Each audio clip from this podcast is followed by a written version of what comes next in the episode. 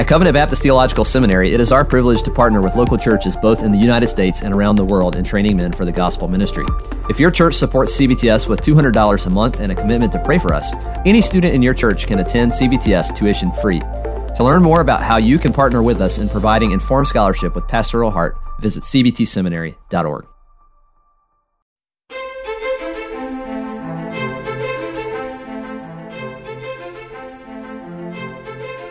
This resource combines expositional sermons and lectures from the classroom of Covenant Baptist Theological Seminary to help equip listeners for the work of the ministry.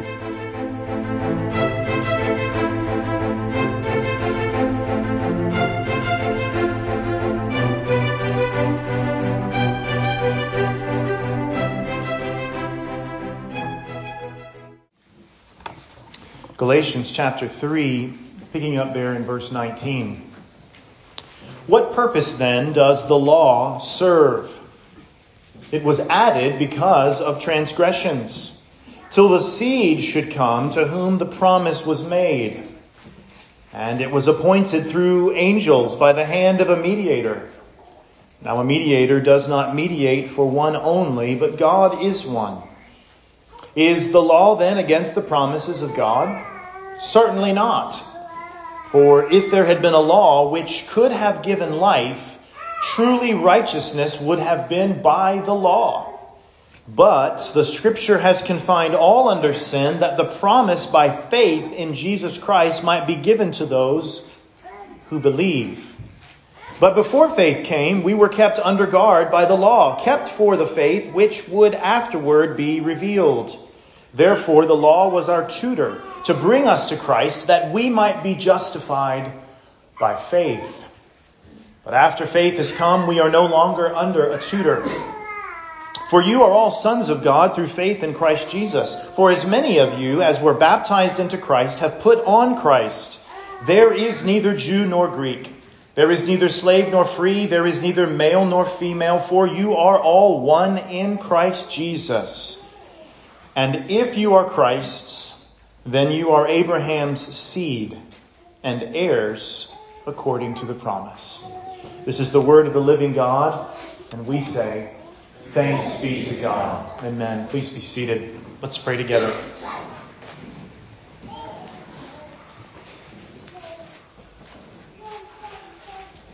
Almighty God, now we pray that you might incline our hearts to hear our minds to be enlarged, that our souls might love Christ more as we hear your word. Keep us from error and from confusion. Help us this Lord's Day evening to glean the truth of your word. We pray this in Jesus' name. Amen. Amen. This Lord's Day evening, my aim is simple. I want us to see from the Word of God that the law, that seeking to be an obedient one to God, that faithfulness in how we live our lives, these things, while commendable and good, are not the gospel. My aim this evening is for us to see that the law of God is necessary, but that it is not the gospel.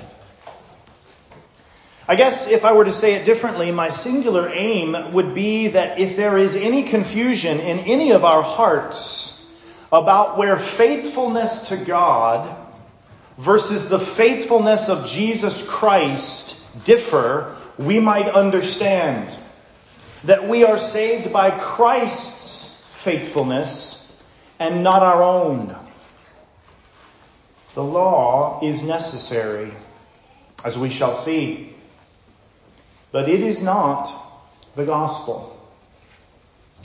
Perhaps we could say it one other way. The Reformation of the 15 and 1600s was absolutely necessary. We just celebrated the glorious reality of God preserving His people, His church down through the ages. But one thing that we ought to be mindful of is that every generation needs to consider the truth that sometimes there can be confusion. Even in our day, let me say it even more specifically, even in some Reformed circles, there can be subtle confusion about the difference between law and gospel. And it is that distinction that we want to look at tonight. Now, we are diving into Galatians chapter 3, verse 19. There's much that's come before this, and I just want to give you a brief overview. First, the overview of what's come prior to our text. Galatians chapter 3 begins this way O foolish Galatians, who has bewitched you that you should not obey the truth?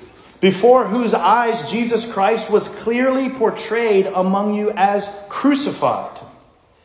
This only I want to learn from you. Did you receive the Spirit by the works of the law or by the hearing of faith? In other words, how are you saved? How did the Spirit of God come to you, Galatians? By faith or by the works of the law? But then Paul moves further, doesn't he? Are you so foolish? Having begun in the Spirit, are you now being made perfect by the flesh? Have you suffered so many things in vain, if indeed it was in vain? Therefore, he who supplies the Spirit to you and works miracles among you, does he do it by the works of the law or by the hearing of faith? Just as Abraham believed God and it was accounted to him for righteousness. Therefore, know that only those who are of faith are the sons of Abraham. The context here, of course, in one of Paul's earliest letters, if not the earliest in the New Testament, is the sense that he is gripped by the reality that false teachers have come into the churches, particularly the church at Galatia, and sought to convince them that you must add the keeping of the law, namely circumcision, to the work of Christ in order to be saved. So he comes to these believers and says, Who has bewitched you? Who has turned you off of the understanding that it is by faith alone, in Christ alone, by his grace alone, that you are saved?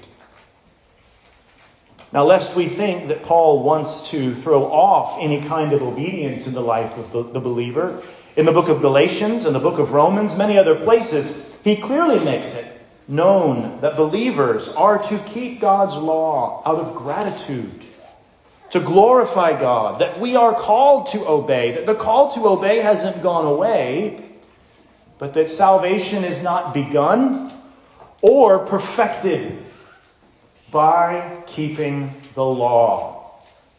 Then we read in chapter 3, 10 and following the discussion of the curse which Christ has taken for us. Verse 13 Christ has redeemed us from the curse of the law.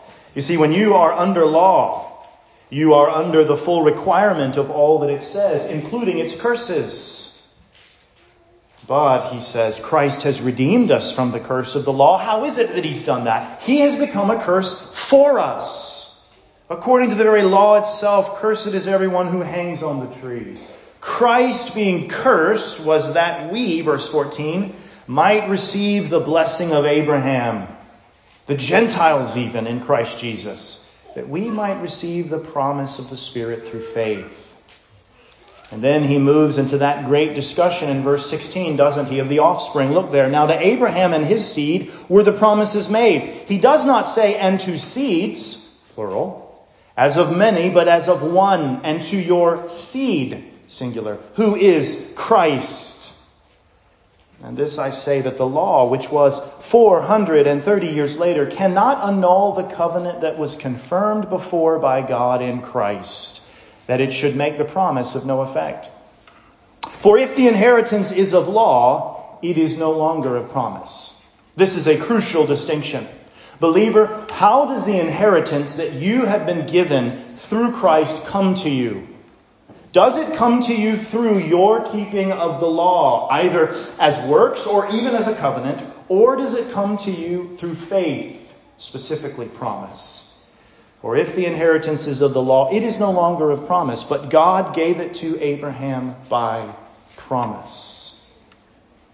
And there's the discussion here of how the giving of the law through Moses coming after God's promise to Abraham. You remember that the New Testament says that God preached the gospel to Abraham. That Abraham believed and it was accounted to him as righteousness. The law doesn't change God's promise to Abraham some 430 years later. And then Paul asks this question What purpose then does the law serve? And that's where we begin our text this evening. Two particular things that I want us to see, and they both relate to that theme that we began with. The first is this the law is not the gospel. The law is not the gospel. Now, you might be sitting there thinking, is there any confusion about this? Are there believers who are saying that the law is the gospel? Well, not overtly. But there can be a great confusion if we're not absolutely clear about the distinction between law and gospel. So let's look to the text. Again, number one, the law is not the gospel. Paul says, What purpose then does the law serve?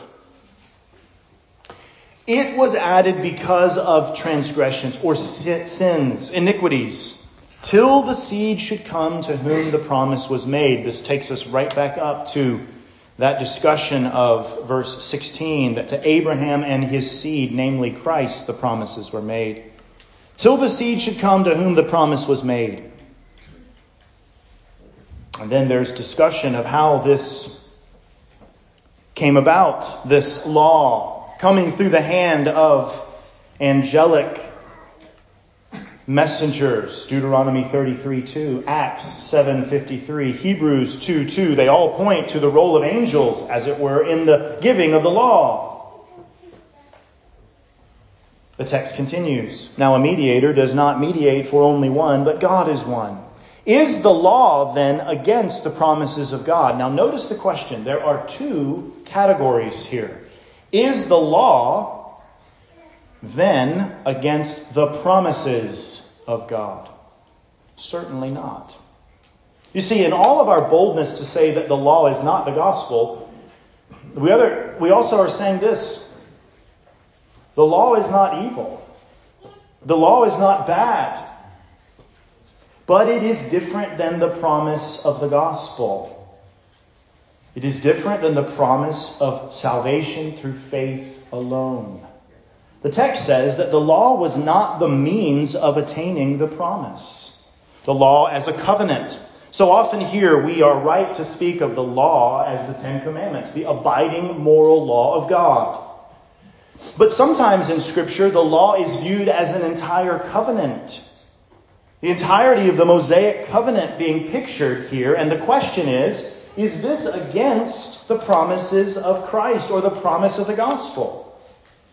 And Paul says no, it serves it, but it is itself not the gospel. Verse 21 again Is the law then against the promises of God? Certainly not.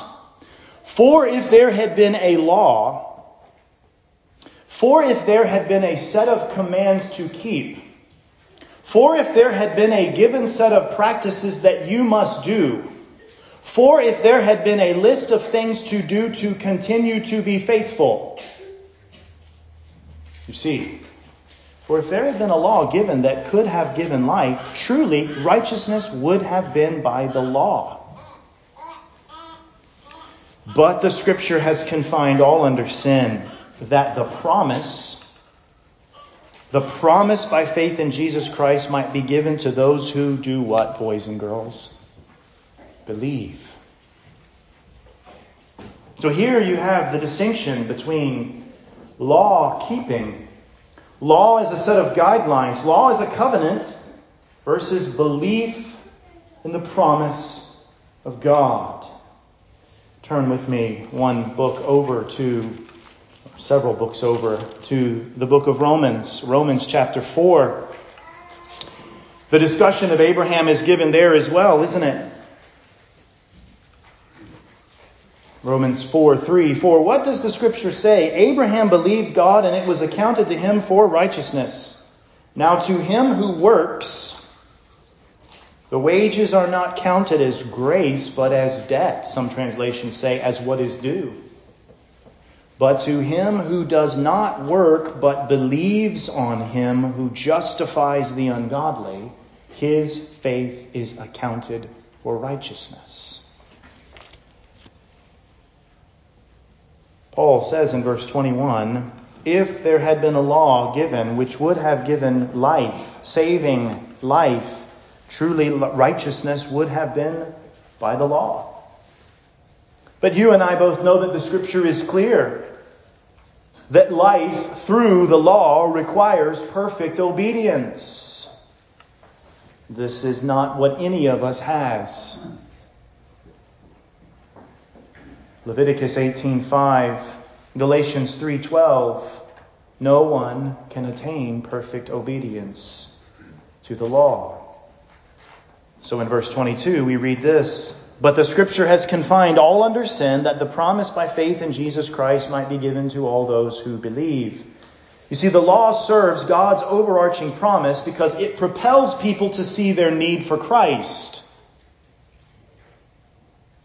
The law of God is used as a means to cause us to see our need for Christ. Many weeks, in fact, this week is a perfect example.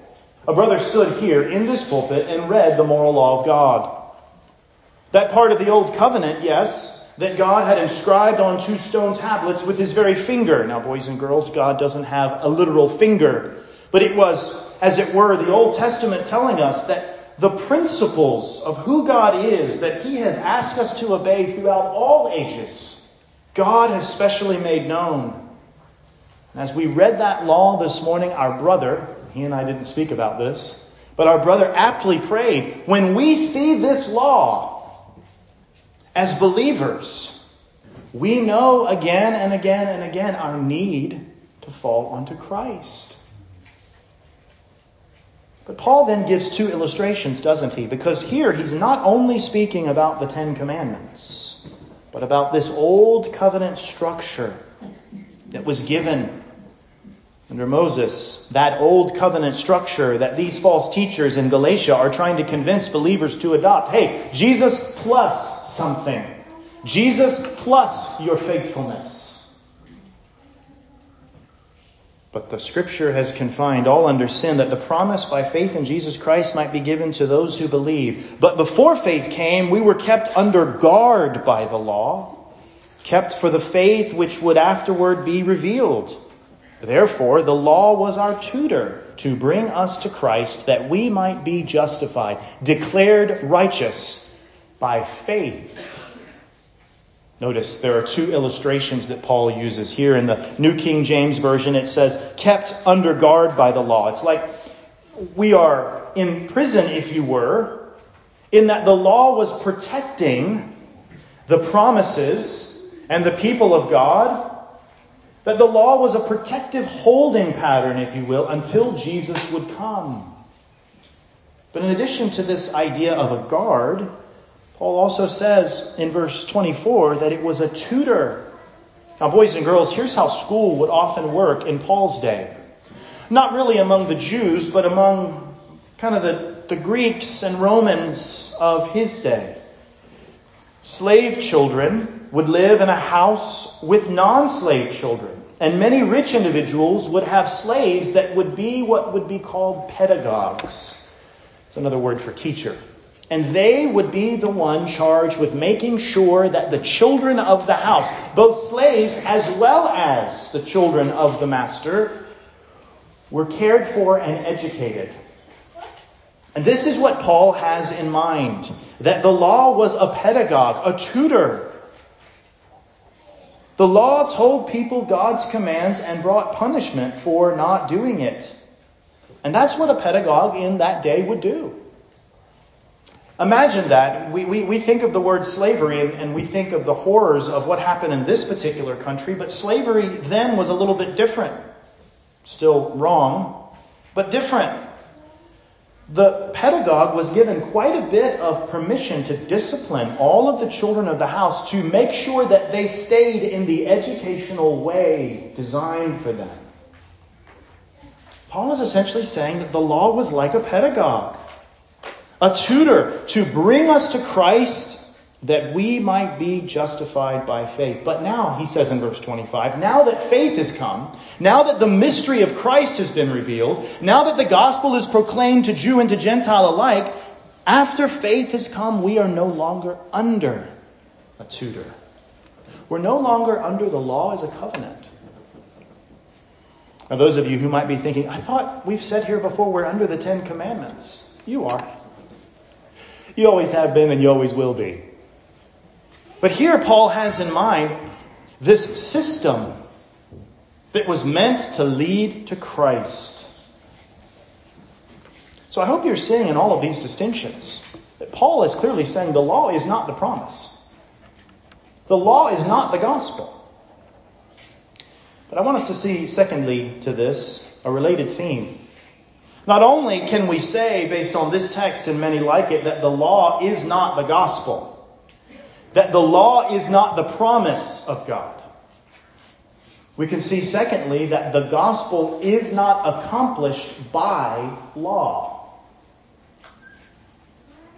The gospel is not accomplished by law. Unless you mean Christ's perfect law keeping. Look what the text says, verse 25 again. But after faith has come, we are no longer under a tutor. For you are all sons of God. How? Through faith in Christ Jesus. For as many of you as were baptized into Christ have put on Christ. There is neither Jew nor Greek, there is neither slave nor free, there is neither male nor female, for you are all one in Christ Jesus. And if you are Christ's, then you are Abraham's seed and heirs according to law. No, according to the promise. You could say that the great distinction of this section of Scripture is law and promise or law and gospel. A couple of notes here. How is it then that we are saved? Well, we're saved through faith, verse 26, in Christ Jesus. How is it that we are justified? We are justified by faith, verse 24, in Christ. How is it that we are made Abraham's seed? By promise faith in God and the promise. So the true seed of Abraham are those who are in Christ, not those of the flesh. If we had several hours tonight, we'd walk through all of the verses of Scripture and talk about the promises given to Abraham and how we are to think about God's covenantal work from Abraham moving forward. But thinking in this text specifically about this old covenant Here's what the Puritan John Owen writes. He says this, quote, This covenant thus made, the old covenant, with these ends and promises, did never save nor condemn any man eternally. All that lived under the administration of it did attain eternal life or perished forever, but not by virtue of this covenant as formally such. The Mosaic covenant, the old covenant. It did indeed revive the commanding power and sanction of the first covenant of works. And in that respect, as the apostle speaks, was the ministry of condemnation. And on the other hand, it directed also to the promise, which was the instrument of life and salvation to all that did believe. But as to what it had of its own, it was confined to things temporal. Believers were saved under it, but not by virtue of it. Sinners perished eternally under it, but by the curse of the original law of works. End quote. Now, there's a lot there in what Owen is saying. He's talking about the old covenant, but then he points back, boys and girls, to the original law or covenant of works. This requires us to take a moment to understand what Paul has in view, because Paul talks about how there is a promise to Abraham. That promise, of course, is a furthering of the promise that we spoke of in the last two Sunday morning sermons. What is that promise? That God is going to send the skull crushing seed of the woman. But the way that we ought to understand Scripture is that prior to the fall, prior to Adam and Eve's fall into sin, there was another covenant arrangement. And it was not a covenant of grace. And this is crucial. God said to Adam and Eve, before the fall, as they lived in the earthly temple garden of Eden, obey and live, or obey and enter into glory. Obedience, works were the terms. Now, of course, God is always gracious to give us any breath that we have, but the covenant of works was not a covenant of grace. It was a covenant of works. And God put two trees in the garden. Remember those trees, boys and girls? And they are pictures, if you will, of God's promise in the covenant of works. Obedience, faithfulness during a time of testing would lead to eternal life. Disobedience or lack of faithfulness by eating of the tree, of the knowledge of good and evil, would lead to death. Adam and Eve had they fully obeyed, had they not failed, would not have fallen short of the glory of God. But what does the text say about them and every human being except for Christ? For all have sinned and done what? Fallen short of the glory of God. This covenant of works is important because as we consider the old covenant, there is a kind of principle that is different than promise or grace or being saved by faith alone. See, Jesus was born under the law. Galatians 4, the next section. He kept the original Garden of Eden command in your place. And through him, a covenant of grace has been issued to all who will receive him by faith. And the terms of the covenant of grace are not like the terms of the covenant of works. Having life outside of Eden can never, ever, ever be accomplished by works because we are, as it were, already covenant breakers. One must come and represent us and keep covenant with God fully and completely in our stead. That we, having faith in Him as the ultimate covenant keeper, as the law keeper, might be justified by faith. If God doesn't give us righteousness, Galatians, Romans chapter 3, the righteousness of God revealed apart from the law, if God doesn't give us righteousness through the Son of God, we will never have it outside of Eden. Therefore, the law was our tutor to bring us to Christ, verse 24, that we might be justified by faith. As we think of salvation, as we read the scriptures, we must understand that the law is not the gospel. The Old Covenant is not the gospel, but even the moral law of God summarized in the Ten Commandments. They are pure and clean and right, and we should, with the psalmist, love the law of God. But the law is not the gospel. And secondly, the gospel is not accomplished by us, by the law. And we don't often do this, but I want to give you just a few examples. Because if we were to stop right here, we might be thinking, yes, praise the Lord for the Reformation.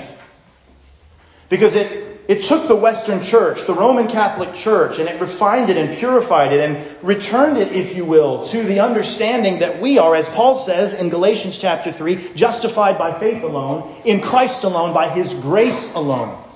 That it is not through a system of keeping works that we enter this gospel arrangement, nor is it through a system of works that we keep ourselves in it. But it might be helpful before we close for us to understand that there are more subtle aspects of this same issue. Perhaps subtle aspects among some who are our brothers and sisters in the faith. We might be thinking, well, the Reformation is finished. We're all clear on Galatians. There's absolutely no reason for us to wonder if people are talking about being saved through our own faithfulness. But perhaps it's not that there are believers and unbelievers. Perhaps it's that even in some of our own Reformed circles, there are some who are less clear, who need to be clearer.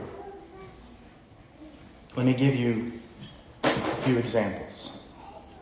Here's the overarching head of these examples.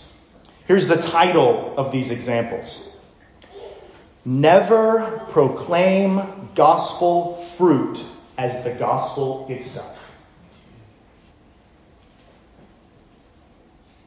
Never proclaim gospel fruit to include law keeping as the gospel itself.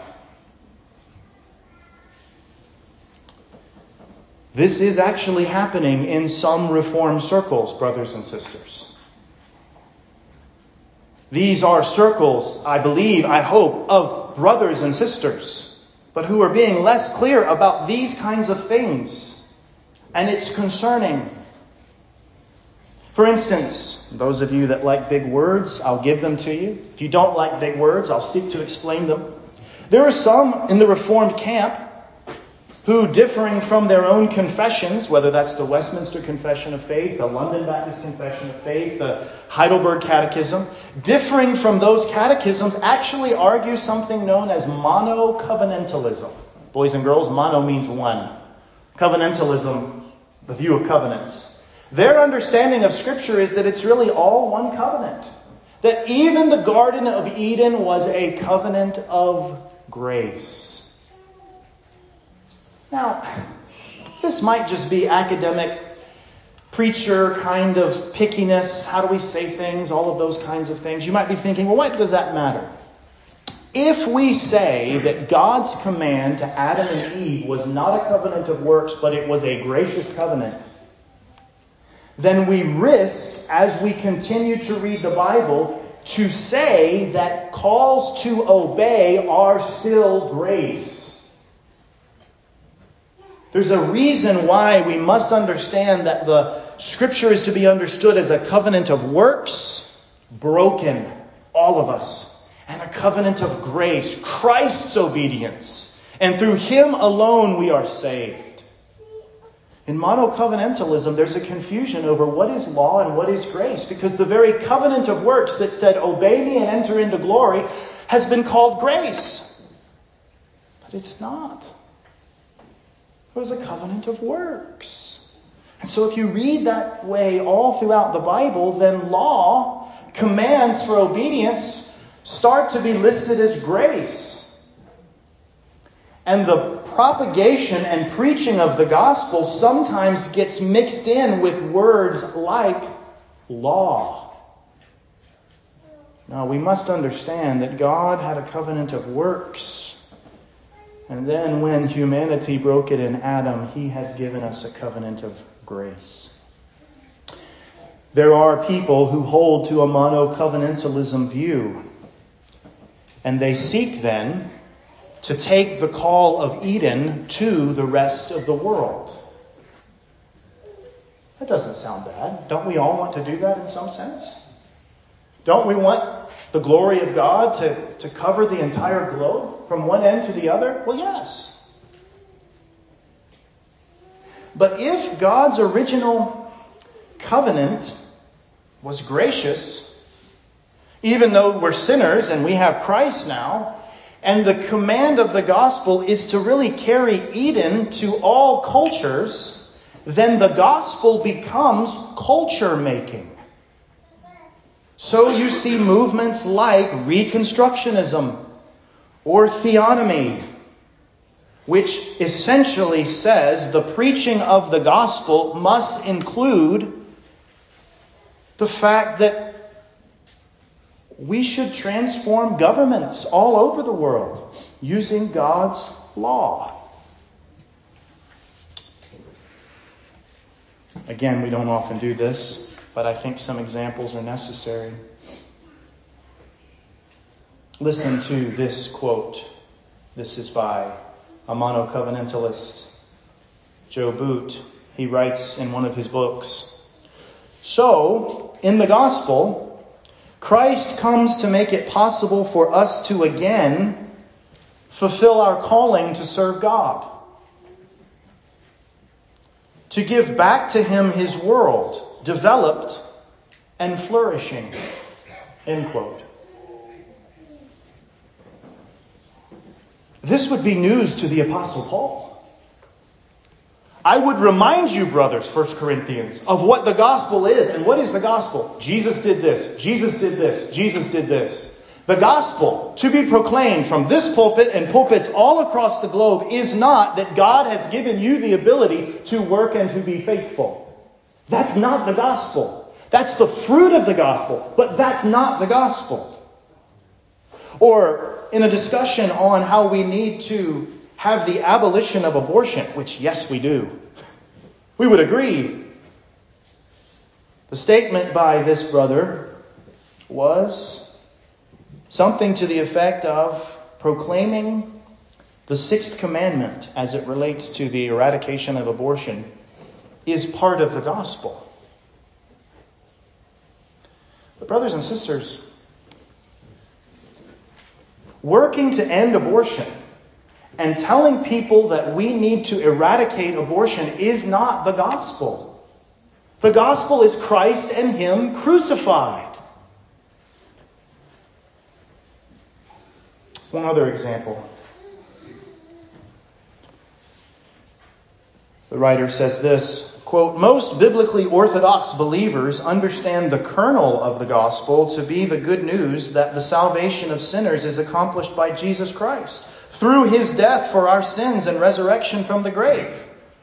This means that by faith and repentance, we are rescued from the judgment we deserve for our sins, and so the way is open to heaven. This account is correct as far as it goes, but as the evangelical cultural theologian Andrew Sandlin, a monocovenantalist, has pointed out, it doesn't go far enough. Writing, quote, This common description is necessary but not sufficient. You can't have the gospel without it, but you need more than this to have the gospel. You see, when Eden is pictured as gracious, you begin to read the entirety of Scripture through the lens of the gospel is making the world like Eden. But that's a fruit that often comes from the gospel. What is the gospel? Christ and Him crucified. We are justified by faith in the promise, not by our faithfulness. And sometimes, brothers and sisters, there's a lack of clarity, even in resources that many of us read. Listen to this quote from the book, Reformed is Not Enough by Douglas Wilson. Quote, the means by which men apostatize from the covenant is unfaithfulness. The means by which men persevere in the covenant is faithfulness. Brothers and sisters, our brother is being really confusing here. Because I have to attest to you, if I'm going to stay in the covenant of grace by my faithfulness, it's over. It's done. I will never be faithful enough to stay in covenant with God. How is it that we are to read the scriptures? God has given us a covenant of works and we have broken it. And we are covenant breakers, deserving his wrath. And God would be perfectly just to end it all there. But he gave a promise. Satan, I'm going to send the skull crushing seed of the woman. And he's going to crush your head. That promise continues all throughout the scriptures. It's enlarged by farther steps, our confession says. Abraham, the seed is going to come through you and your family. Believe the promise. And he does, and it's accounted as righteousness. I'm going to take your family and make it into a nation, and I'm going to give them a covenant, a Mosaic covenant that keeps them, guards them, tutors them until Christ comes. That what? Jew and Gentile alike might be justified by what? Faith in Christ. Christ comes. He keeps a covenant of works. This week I heard someone say this so soul nourishing to me. I often think about having faith in Christ as the one who died for my sins. But this pastor theologian was having a discussion and he said something simple and it's been with me off and on throughout the week. We have faith in Christ who is our lawkeeper. Yes, we have been given the law to obey out of gracious gratitude to God. But Christ perfectly keeps the law in our stead. Have you told a lie this week, boys and girls? God will forgive you if you ask for forgiveness because of what Christ has done. But you know what? Christ never lied. And it's His record of never lying that is placed on your account if you're a believer. Have you struggled with lust or sexual temptation this week, believer? Christ never sexually sinned. When you have faith in Him, you have the righteousness of Christ according to His humanity who never lusted. Credited to you. So, when we talk about the gospel, when we talk about covenants, we need to be absolutely clear that the means by which men persevere in the covenant is not their own faithfulness. It is the faithfulness of Christ credited to our account with the sealing work of the Spirit. This then works its way down into trying to make Eden fit everywhere as the gospel. Preferences or words of wisdom for living become almost gospel like. Movements. If you're really a Christian, you'll have this size of a family if your family is really a Christian, this is what it will look like. And many of those things are absolutely true in a sense. But if we begin to speak of the fruit of the gospel, fruit like men leading their homes, men looking like men and women looking like women, these are good things. People having godly marriages and raising children. These are good things. But, brothers and sisters, this is fruit of the gospel. It is not the gospel. And we have to be absolutely clear as we take in so many of the wonderful resources in the reformed world that are around us that we are constantly on guard, that we don't miss the subtle, very nuanced kind of way of saying law and gospel really are the same. Because they're not law. Do this and live. Gospel. He did it. Now go and live. And if you are Christ's, then you are Abraham's seed and heirs according to the promise. Let us pursue, brothers and sisters, gospel fruit let us call for abortion abolition all over the world. Let us keep God's law. Let us raise godly families. Let us want to see nations come to revival by His Spirit. But in it all, let's never say that's the gospel. The gospel is what Paul says in 1 Corinthians 15. This is what Christ did for you. Come, believe the promise. Let's pray. Almighty God, help us. Help us as we seek to be faithful to the gospel and to uphold the goodness of your law. To remember that Christ has hushed the thunder of condemnation that the law brings, and he has accomplished it all. So we rest in Him for forgiveness. Thank you for listening to we this week's episode of Preaching and Teaching, brought to you by Covenant Baptist Theological We seek Seminary. to obey. CBTS is a confessional Reformed Baptist seminary which provides affordable online theological education to help the church in its calling to train faithful men for the gospel ministry. To learn more, visit cbtseminary.org.